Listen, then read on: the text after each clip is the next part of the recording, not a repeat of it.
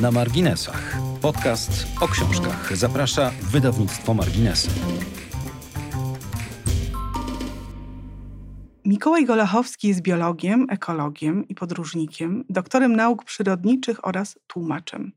Koncentruje się na polarnych krańcach Ziemi, my zaś skoncentrujemy się na jego ojcostwie, w szerszym rozumieniu niż to osobiste – Pretekstem jest święto, które obchodziliśmy we wtorek, ale z racji szerokiej wiedzy mojego gościa będziemy rozmawiać też o ojcach w świecie zwierząt.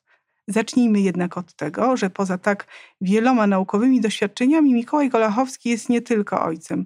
Jest pisarzem, autorem bestsellerowej książki Czochrałem Antarktycznego Słonia oraz popularno-naukowych książek dla dzieci i młodzieży, jego pupy, ogonki, kuperki oraz gęby, dziobale i nohale robią furorę w świecie dzieci i rodziców. Miło mi gościć w Na Marginesach tak wszechstronnego autora. Dzień dobry Mikołaju. Dzień dobry. Ojciec podróżnik, trochę tu, trochę tam. Każda wyprawa jest, jak się domyślam, wielką przygodą, oddanym nauce czasem, który spędzasz jak na ludzkie standardy dość długo bez córki. Potem wracasz, widzisz jak urosła i zapewne, przynajmniej gdybym ja była ojcem, tak bym to czuła, intensywniej odbierasz w życiu jej obecność. Jak to jest być czasem ojcem na odległość i czy moment powrotu oznacza niekończące się świętowanie dla córy? No trochę tak jest. Prawda muszę od razu sprostować, bo ja już e, nie wyjeżdżam na Antarktydę w celach naukowych, teraz jeżdżę tam jako przewodnik turystyczny, a to jest o tyle istotne, że wtedy jeździłem tam na przykład na 12 albo 14 miesięcy albo na pół roku, a teraz, e, i to jest jedna z zasad, które przyjąłem wiele lat temu, nie opuszczam e, córki na dłużej niż dwa miesiące w jednym kawałku. Także te wyjazdy mi się skróciły i no i tak są długie oczywiście i męczące pod tym względem, ale, ale już nie aż tak ekstremalnie jak za czasów mojej działalności naukowej. Czyli córa jest w tej chwili y, w zasadzie w sytuacji chyba nieco nawet y, ciekawszej niż dzieci, nie ojców podróżników, ponieważ jak już wracasz, to faktycznie jesteście ciągle razem, bo chyba twój y, i tryb życia, i rodzaj pracy pozwala ci spędzać z nią dużo więcej czasu niż takiemu tacie, który chodzi na 8 godzin dziennie do pracy i często wraca zmęczony. Tak, to prawda. Ja nawet sobie bardzo dawno temu wyliczyłem, jak porównałem swoją pracę z, e, z pracą mojego sąsiada i kolegi, który ma, ma syna w wieku Hani i ten mój kolega ma dorosłą pracę w odróżnieniu ode mnie, także on jest architektem, wychodzi bardzo rano do, do pracy, wraca wieczorem, czyli wychodził wtedy, e, kiedy jego syn czasem jeszcze spał, jak jego syn był bardzo mały, a wracał jak on już czasem spał. I w efekcie ja mimo tych swoich wyjazdów w ciągu roku spędzałem dużo więcej godzin z moją córką niż mój sąsiad ze swoim synem. Teraz oczywiście wszystko się zmieniło dzięki pandemii, ale też jest mi o tyle dobrze, że dzięki właśnie charakterowi mojej pracy mogę siedzieć w domu i spędzać dużo czasu z córką. Tak, to jest piękne. Jak sobie wyobraziłam, że twój sąsiad, że pewnego dnia syn się obudził i zobaczył ojca. I było no to nie, no to... po paru latach. I nagle nie, no, odkrył, że tak, ten bez pan... przesady. Weekendy, weekendy były i jednak się czasem w tygodniu też widywali. Poza nie, no oczywiście. Nasze dzieci zaczęły chodzić najpierw do przedszkola, a później do szkoły, no to to też się wyrównało trochę, ale w tych pierwszych latach faktycznie ja miałem więcej godzin z moją córką niż on miał ze swoim synem. No i proszę. I właśnie, I właśnie te wszystkie stereotypy w tym momencie runęły, to znaczy takie, że o, ojciec marynarz, ojciec podróżnik, ojciec naukowiec i, tak, i że, to, że to nie jest taki ojciec prawdziwy, a to wręcz przeciwnie, ponieważ daje, zawsze, i to tak jest w przypadku nie tylko ojców, dajemy bardzo dużo wtedy, kiedy nas chociaż przez chwilę nie ma, później jak gdy wracamy. A gdy już tak. mówimy o tym, y, o tym paradygmacie ojca i o tej roli, która jest tak ważna dla każdego człowieka, gdy już tym ojcem zostaje. No, ja co prawda jestem mamą i tak rozmawiam z tobą z tego drugiego y, brzegu, które są połączone te brzegi, ale w każdym razie z drugiego. No ale sobie wyobrażam tych ojców i y, często też o nich myślę i, i sama mam i obok mnie jest ojciec moich dzieci i generalnie to takie mam poczucie, że trochę rozpoznaję ten taki rys ojcostwa w osobach, które rzeczywiście dzieciom dużo czasu poświęcają. No i w związku z tym wydaje mi się, że najistotniejsze, może nie takie najważniejsze, ale jednak bardzo istotne w tej rozmowie, będzie y, takie oto stwierdzenie, że dobry ojciec powinien wspierać swoje dziecko we wszystkim. Co oznacza, że wspierać w aktywności, w niezależności y, w ogóle, wierze w siebie, w szukaniu języka własnej ekspresji, szukaniu y, tych rzeczy szczęśliwych i dobrych. I powiedz mi, czego uczysz swoją córkę? No właściwie powiedziałaś już większość rzeczy, które nie, ja Nie, no nie, proszę cię. Ale rzeczywiście staram się, żeby miała poczucie, że, e, że mimo tych wszystkich właśnie trudności organizacyjnych, to ona jest w moim życiu najważniejsza i że to ona jest jakby centralnym punktem. Druga moja zasada, oprócz tego, że nie wyjeżdżam na dwa miesiące, czy na więcej niż dwa miesiące, to jest taka, że zawsze jestem w domu na jej urodziny. I urodziny wypadają we wrześniu, kiedy jak najbardziej jeszcze pracę mógłbym mieć, ale, ale odrzucam kontrakty, które o tej urodziny zahaczają i ona o tym wie. Także myślę, że nie ma poczucia, że ja ją zostawiam, że cokolwiek jest od niej ważniejsze, bo nie jest. I to, to się staram wzmacniać. A to bardzo piękne. Te urodziny to właściwie, ponieważ piszesz książki dla dzieci, to od razu mi się zamarzyła taka książka urodziny Panny H. Znaczy, bo nie wymieniam z imienia córki, no bo to wiadomo, RODO i tak dalej. E, I takie urodziny, że takie, takie właśnie te wyjątkowe dni i takie rozdziały opowiadające niezwykłe przygody, historie wokół tych urodzin, które zdarzają się zawsze z tatą i one są w sposób oczywisty piękne, spełnione i pełne niespodzianek. I tak to widzę. Myślę, że widzisz trochę idealistycznie, bo no to wiem, jest tak, wiem.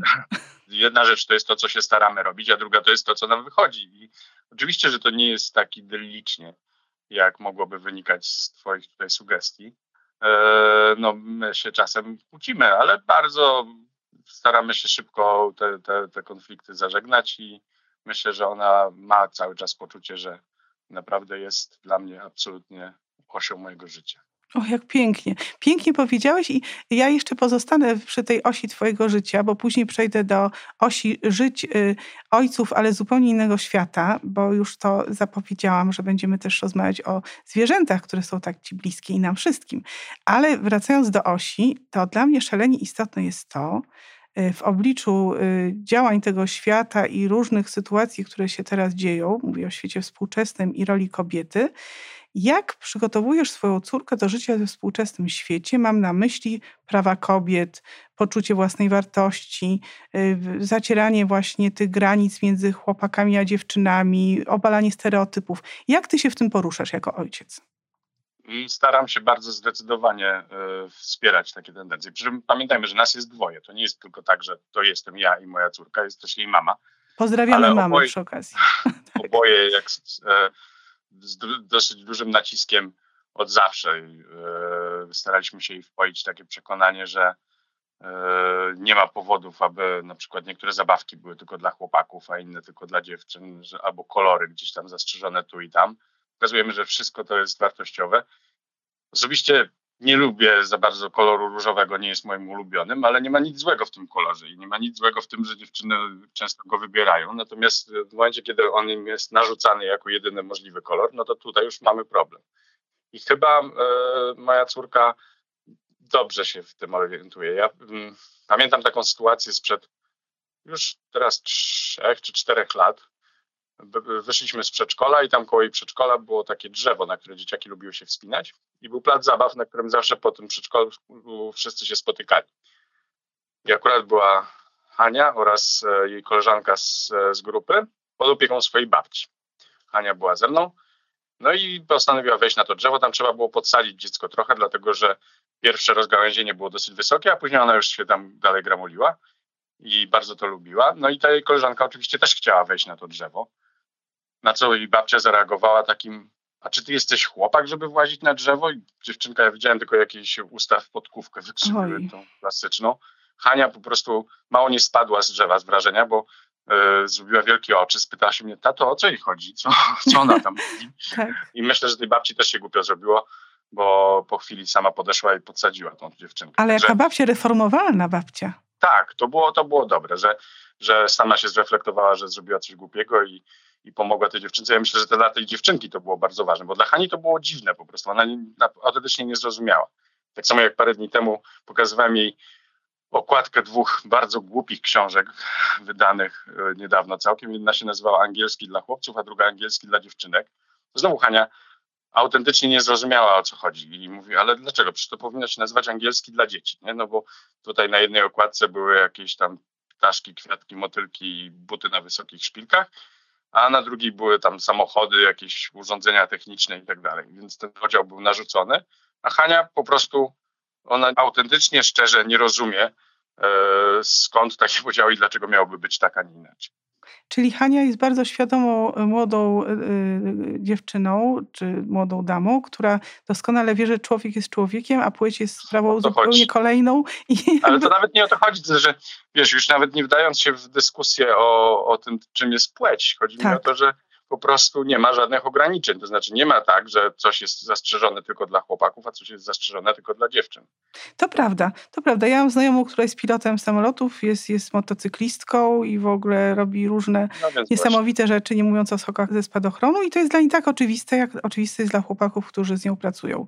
Więc to jest kwestia pewnych y, rzeczy, z którymi się walczy i stereotypów, które należy obalać i bardzo się cieszę, że są ojcowie tacy jak ty, którzy to rozumieją y, i mamy też to rozumieją, podkreślam, i którzy chowają swoje dzieci, wychowują czy przebywają z nimi w takiej atmosferze wolności, wyboru, nieskończonych możliwości y, i otwartości na świat. I to jest bardzo piękne. Ale ponieważ posiadasz inne skarby, mówię o Twoich przymiotach, i tym skarbem jest bycie przyrodnikiem, bycie biologiem właściwie i ekologiem, to nie sposób w tej rozmowie nie zajrzeć w takie miejsca, czyli do świata zwierząt, w których y, żyją sobie kochający ojcowie i ci kochający ojcowie, ja tak zastanawiałam się wczoraj, e, gdy przygotowywałam się do rozmowy z tobą, czyli myślałam o tym, o czym będziemy rozmawiać, jak to jest z tymi, z tymi właśnie chłopakami w świecie zwierząt i odkryłam na przykład, że są ci ojcowie, ci chłopcy, nieprawdopodobnej reprezentacji, bo tak od koników morskich po dzioborożce, wielkie nasza planeta jest pełna kochających ojców. Ja mam takiego ulubionego, ale teraz ty będziesz opowiadał o tych ojcach kochających.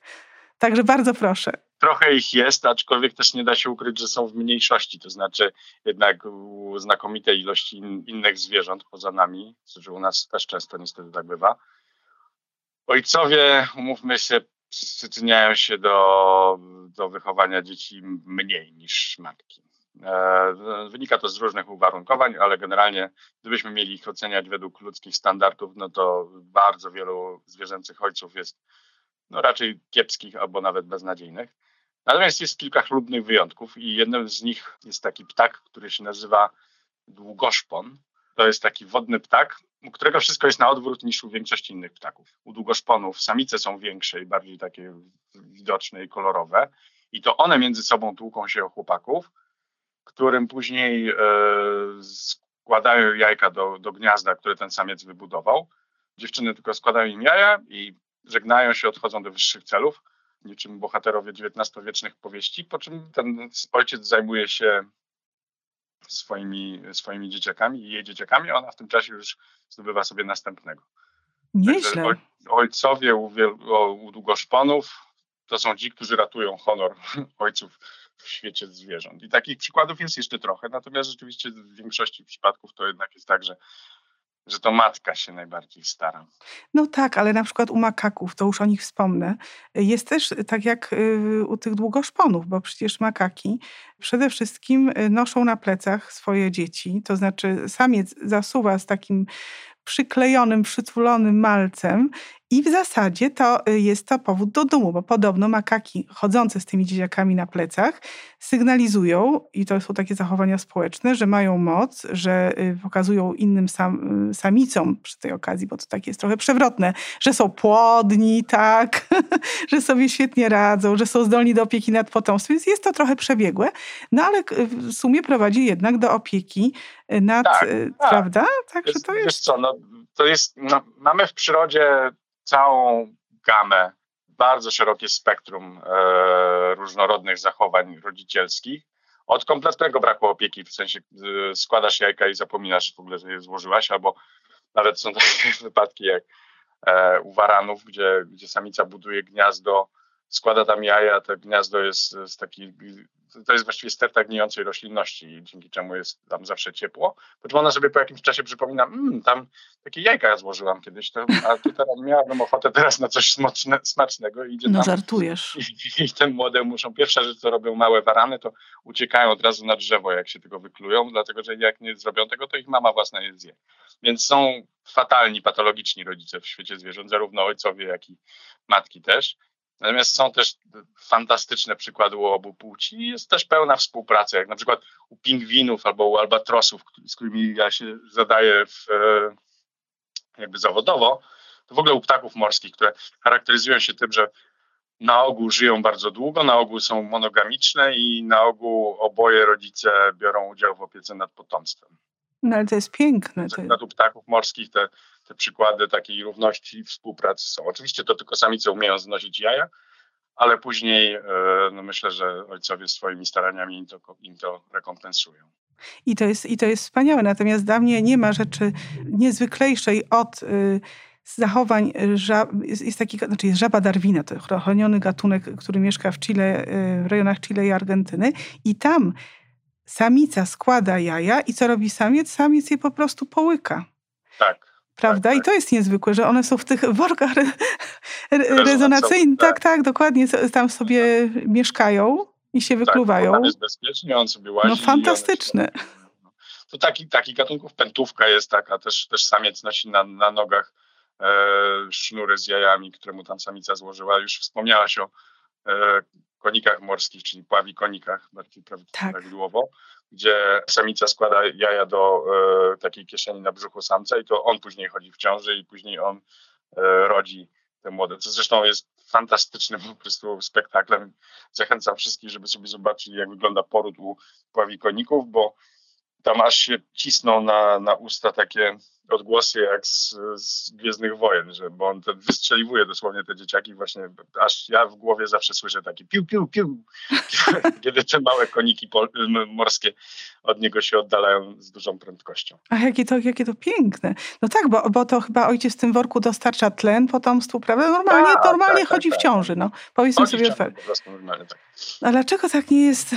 Szkoda, szkoda, że tak się nie mogą dziewczyny z chłopakami zamieniać, tak, że się umawiają, że kto chodzi. Ja myślę, że gdyby faceci mogli chodzić w ciąży, to świat byłby dużo lepszy, bo, bo jednak niestety żyjemy w patriarchalnym społeczeństwie, w związku z czym, ponieważ nam, nam niektóre problemy są obce, ten świat jest wyraźnie pod facetów ułożony, a gdybyśmy my mogli chodzić w, w ciąży, albo gdyby nam ciąża, jak to się mówi, groziła, to i dostęp do aborcji byłby łatwiejszy na świecie, byłaby dostępna w, automatach na ulicach i tak dalej, i tak dalej, i tak dalej dobrze by nam to zrobiło. No ale tak niestety nie jest. No nie jest, nie jest, ale myślę, że sobie dziewczyny i tak jakoś w miarę dobrze radzą w tym świecie, mimo że muszą y, chodzić w ciąży i nie jest to w sumie takie złe.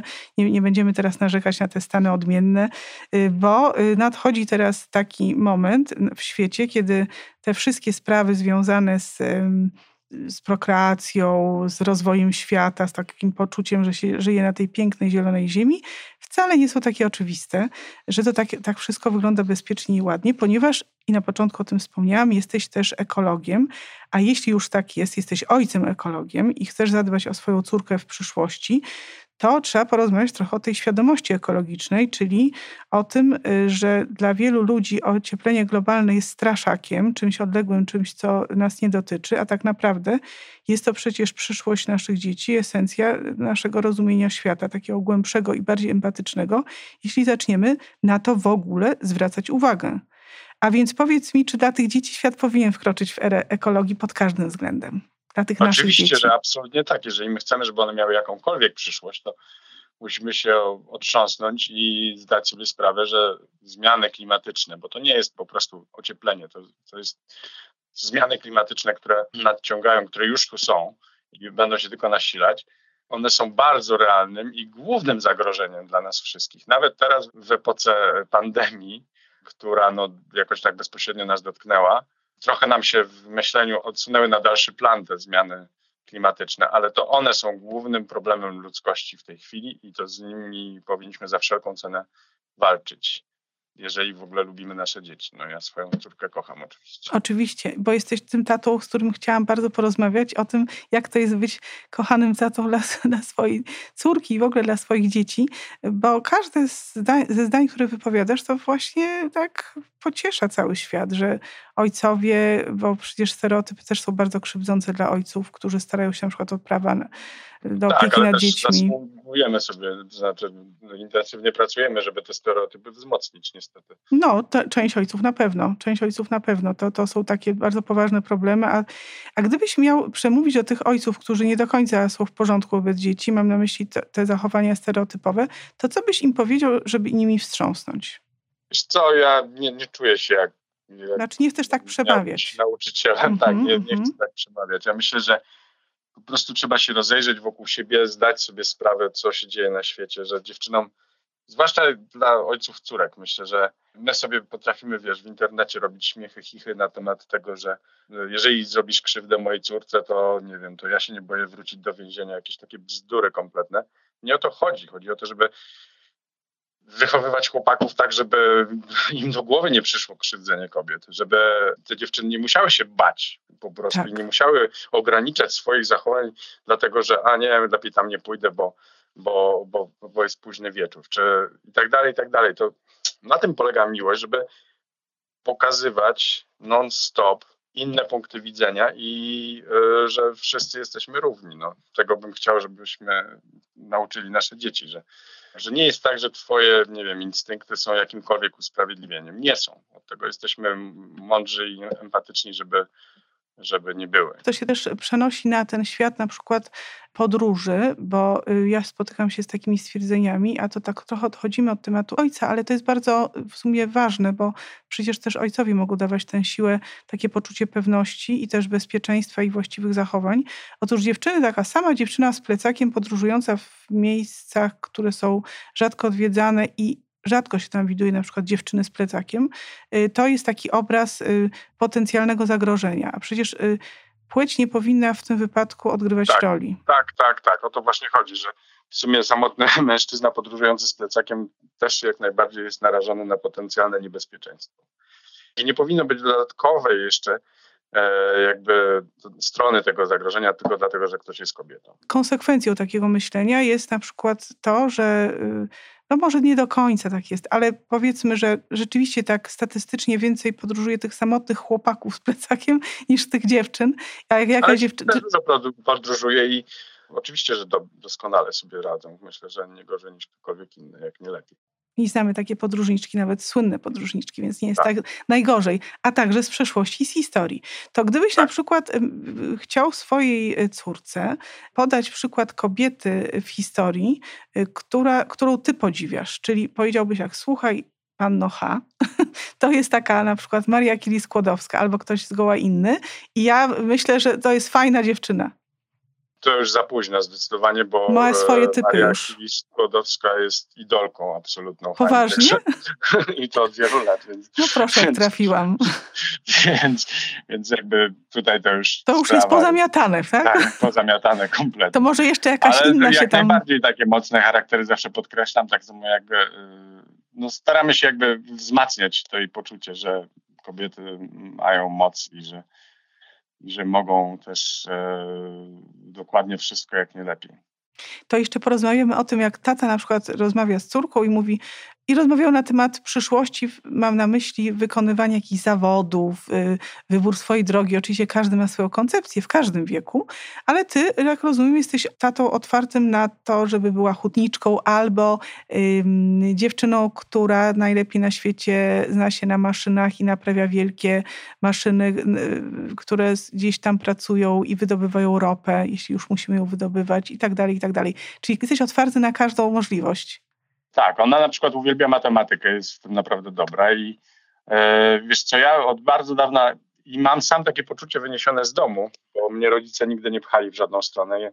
Żaden z moich rodziców nie było przyrodnikiem ani przyrodniczką, natomiast rozpoznali dosyć wcześnie, że to jest to, co mnie interesuje i to w tym mnie wspierali. Ja mam dokładnie takie same plany wobec Hani, to znaczy rozczarowałoby mnie, gdyby postanowiła zostać, nie wiem, kapłanką albo albo myśliwą zapaloną, ale, ale poza tym no, jakoś wszystkie drogi są otwarte i cokolwiek ona wybierze, cokolwiek ją będzie kręcić, to w tym będę ją wspierał i mam poczucie, że jeżeli będzie coś robiła z pasją, no to będzie w tym świetne. Czyli właściwie e, ojciec powinien wspierać bez względu na wszystko i pomimo wszystko, pomimo własnych e, odczuć, poglądów, lęków, uprzedzeń. No, wiesz, z poglądami to, to różnie, no bo gdyby, nie wiem, że poglądy to jednak jest coś, co, czego, czego trochę przynajmniej jakiejkolwiek spójności oczekujemy. No, gdyby się stała nacjonalistką, to uważałbym to za swoją klęskę pedagogiczną. Natomiast, natomiast jeśli chodzi o zainteresowania, o pasję, no to ja rozpoznaję od bardzo dawna, że, to, że to ona nie jest lepszą wersją mnie. Ona jest odrębnym bytem i ja mogę tych pasji zupełnie nie podzielać, ale jeżeli widzę, że ją to kręci, no to będę ją w tym wspierał. Tak, tak, ale te, ale te poglądy, bo wspomnieliśmy o poglądach i to się zrobiło takie właśnie trudne yy, z tym przykładem, no to myślę, że w przypadku, kiedy dziecko jest wychowane w domu, w którym słyszy yy, określone rzeczy i ma przykłady rozwijające wątki, które mogą budzić wątpliwości, takie, które rzeczywiście są związane z tymi poglądami wolności, otwartości, miłości do ludzi, y, niekrzywdzenia innych, to na pewno ciężko byłoby cokolwiek zmienić i wpłynąć y, poza domem. Tak to zwykle, tak to zwykle może być i tak, tak bywa z tym naszym światem. Natomiast na koniec chciałam Cię zapytać, nadal jesteś ojcem w tej rozmowie, ale teraz chcę, żebyś był ojcem swojej przyszłej książki. Co, co, no tak, no powiedz, co planujesz, bo tutaj wielbiciele czochrania, oczywiście wszyscy kochamy Twoją książkę. Ja y, wracam do niej, żeby było jasne. I bardzo, bardzo lubię wchodzić w ten świat y, Twoich stworzeń opisanych i przywoływanych. No ale co, co masz w planach, czy dla dzieci, czy dla dorosłych? Jakie są Twoje plany, powiedz? Mam plany i dla dzieci, i dla dorosłych. Dla dorosłych to mam rozgrzebaną książkę, za którą muszę się teraz wziąć dużo bardziej intensywnie o, o gatunkach, które w historii wyginęły przez naszą działalność. To znaczy, tak jak smutno mi, że nie ma dookoła dinozaurów, poza ptakami oczywiście, które są dinozaurami. Tak nie poczuwam się do winy za to ich wyginięcie, ale już y, to, że nie ma wokół nas dodo czy alki olbrzymiej, to, to już jest ewidentnie nasza wina i o takich zwierzętach będę pisał. Czyli będziesz je ocalał w ten sposób? Znaczy no, ocalał w słowach. No, w słowach. Tak. tak, no tak, tak no to tak, jest smutne. Tak. Smutna Mam powinność. Mam świadomość, że nie jest, no więc dlatego właśnie tak słabo mi idzie zabieranie się za tą książkę, bo co o kimś przeczytam, to od razu wpadam w ciężką depresję, bo po prostu ludzie w tak bezmyślny sposób mordują różne y, zwierzęta, że, że to, to się w głowie nie mieści dosłownie. Był taki gatunek, który się nazywał gołąb wędrowny i nigdy w historii świata nie było prawdopodobnie liczniejszego gatunku ptaka. I stada gołębi wędrownych nad Ameryką Północną jeszcze w XIX wieku, jak przelatywały, to przelatywały przez dane miejsce przez trzy dni, dlatego że takie stado liczyło miliony osobników. A mimo to już teraz jest wymarły. W ciągu niecałych 100 lat po prostu doprowadziliśmy je do zniknięcia z powierzchni naszej planety. Więc takie rzeczy mnie strasznie przygnębiają. A poza tym mam świadomość, że im dłużej to się ciągnie, tym więcej tam tych gatunków będę musiał opisać, bo cały czas giną gatunki wokół nas. No wiesz, a później takie do druki rozszerzone, dosyć przerażająca wizja. No więc właśnie. Uzupełnione. No ale myślę, że ta książka będzie bardzo ważna i jeśli mogę cię y, nakłaniać entuzjastycznie jednak, chociaż temat jest smutny i ciebie przygnębia i wprowadza w jakieś stany depresyjne, to pomyśl, jak bardzo czekamy na tę książkę, żeby ona nami wstrząsnęła, bo przecież ci, którzy ją przeczytają, przeczytają osoby wrażliwe, które się pochylają nad losem zwierząt i to w takim nawet zakresie całkowitym mam na myśli na przykład wegan, osoby, które y, opiekują się, no bo wiadomo, że świat jest pełen takich ludzi, ale też ci, którzy y, w ogóle o tym nie myślą, bo to też jest ważne. To nie muszą być źli ludzie, my wszyscy, tak? Ale chodzi o to, że jak uświadomisz taką książką, a na pewno będzie ona pięknie napisana, jak bardzo kruchy jest ten świat jak wiele gatunków ginie, to może, może to będzie jakiś, jakaś taka cegiełka do, ku, ku jasności to jest to, co mnie trzyma przy życiu w tym sensie, że, że mam takie poczucie, że rzeczywiście może ta książka mieć jakąś tam rolę do spełnienia, ale doświadczenie pisania jest bardzo nieprzyjemne, bardzo nieprzyjemne. Po prostu ręce mi opadają co chwila, im więcej o tym myślę. No, natomiast, no, natomiast no, wezmę się. No bar bardzo, bardzo czekamy. My, czytelnicy, ja też czekam i powiem nawet tak, świat czeka na tę książkę. Nie ma się co śmiać, bo to jest, bo to tak jest. Natomiast e, świat też czeka na książkę taty, bo dla dzieci. I teraz powiedz jeszcze o tej dziecięcej i już e, dam ci żyć. Dziecięce to po pierwsze no, powstają różne, takie stricte popularno-naukowe mam w planach już też rozgrzebanych i, coś się dzieje. E, jedną napisałem i z niej jestem całkiem zadowolony. Wyjdzie e, w sierpniu książeczka o Darwinie o. dla dzieciaków. Pomysł na tą książkę mi się osobiście podoba, bo, bo jest to taka meta książka. Bo to jest książeczka o, e, o pisaniu książeczki o Darwinie dla dzieciaków. I właściwie cała treść tej książki to jest moja rozmowa z Hanią. O, fantastycznie. Temat, tak, także taka meta książka i występują tam nasze domowe koty z własnymi imionami, nasz żółw Zygmunt i ja i Hania. Czyli zapraszasz nas do domu w ten w sposób. tak, no tak. to, to bardzo to, miło. Wyglądamy troszeczkę inaczej, bo Hania w książce ma okulary.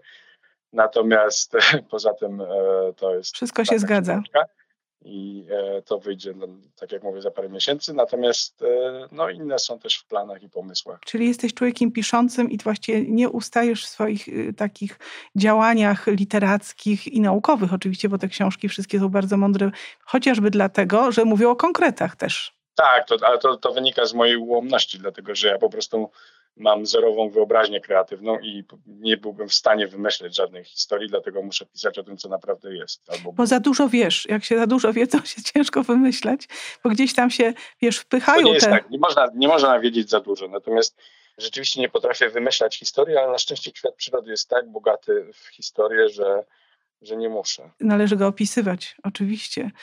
Mikołaju, jesteś wspaniałym ojcem. Oczywiście nie, nie, nie, doświadczyłam tej twojej roli w, w, moim życiu, więc to, to stwierdzenie jest, jest natury ogólnej. natomiast natomiast jest, to, jest to coś, co, co, y, no, co jest bardzo ważne, dlatego że w gruncie rzeczy, jeśli tak prześledzić całą historię, i nie mówię o naszej rozmowie, ale o, o tym wszystkim, co świat o tobie wie, to na pewno gdyby ojcowie a mam nadzieję, że będą słuchać tej rozmowy, nas teraz słuchali, mogą y, wziąć sobie do serca parę Twoich rad. I ja też y, je sobie biorę do serca, chociaż jestem mamą i uważam, że bardzo ważne jest, żeby y, to to ojcostwo sobie pielęgnować w najlepszym rozumieniu tego słowa. Bardzo Ci w ogóle dziękuję, że się podzieliłeś nim z, z, ze słuchaczami, bo to, bo to zawsze jest taka miła rozmowa i takie pocieszenie dla świata, że może być lepiej. Ja dziękuję z kolei za to, że z jakichś powodów postanowiłeś mi te pytania zadać, ale bardzo miło mi było i wszystkich też pozdrawiam serdecznie. Dziękuję Ci Mikołaju raz jeszcze. Do miłego usłyszenia. Dzięki. Do usłyszenia. Jeśli ktoś z Państwa ma ochotę porozmawiać o ojcostwie, wypowiedzieć się na temat rozmowy z Mikołajem Golachowskim, zapraszamy serdecznie do wysyłania maili na adres podcastmałpa.marginesy.pl To był podcast na marginesach. Dziękujemy za wysłuchanie. Znajdziecie nas na Spotify, Google Podcasts, Apple Podcasts i na stronie www.marginesy.pl.